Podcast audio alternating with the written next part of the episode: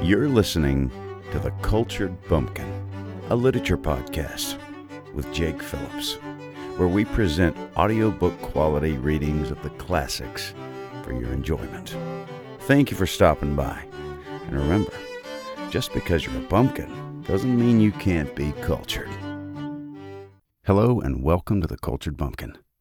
Today we're going to read a short poem by Ella Wheeler Wilcox called John Wesley's Rule.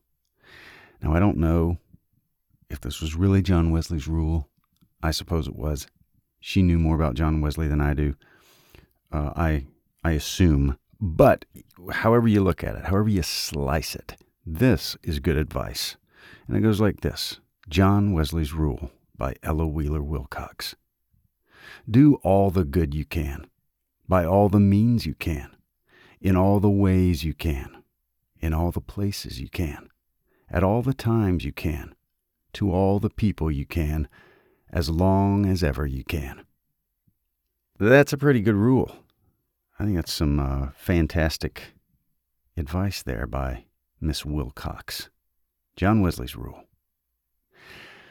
Thank you very much for listening. Hope you'll subscribe, leave a review, tell a friend, and have a good one. Thanks for listening. You've been listening to The Cultured Bumpkin, a literature podcast with Jake Phillips. Thank you very much for listening. I really do appreciate it. If you enjoyed this, would you mind going and subscribing and leaving a nice review on whatever podcast platform podcast platform you heard this on?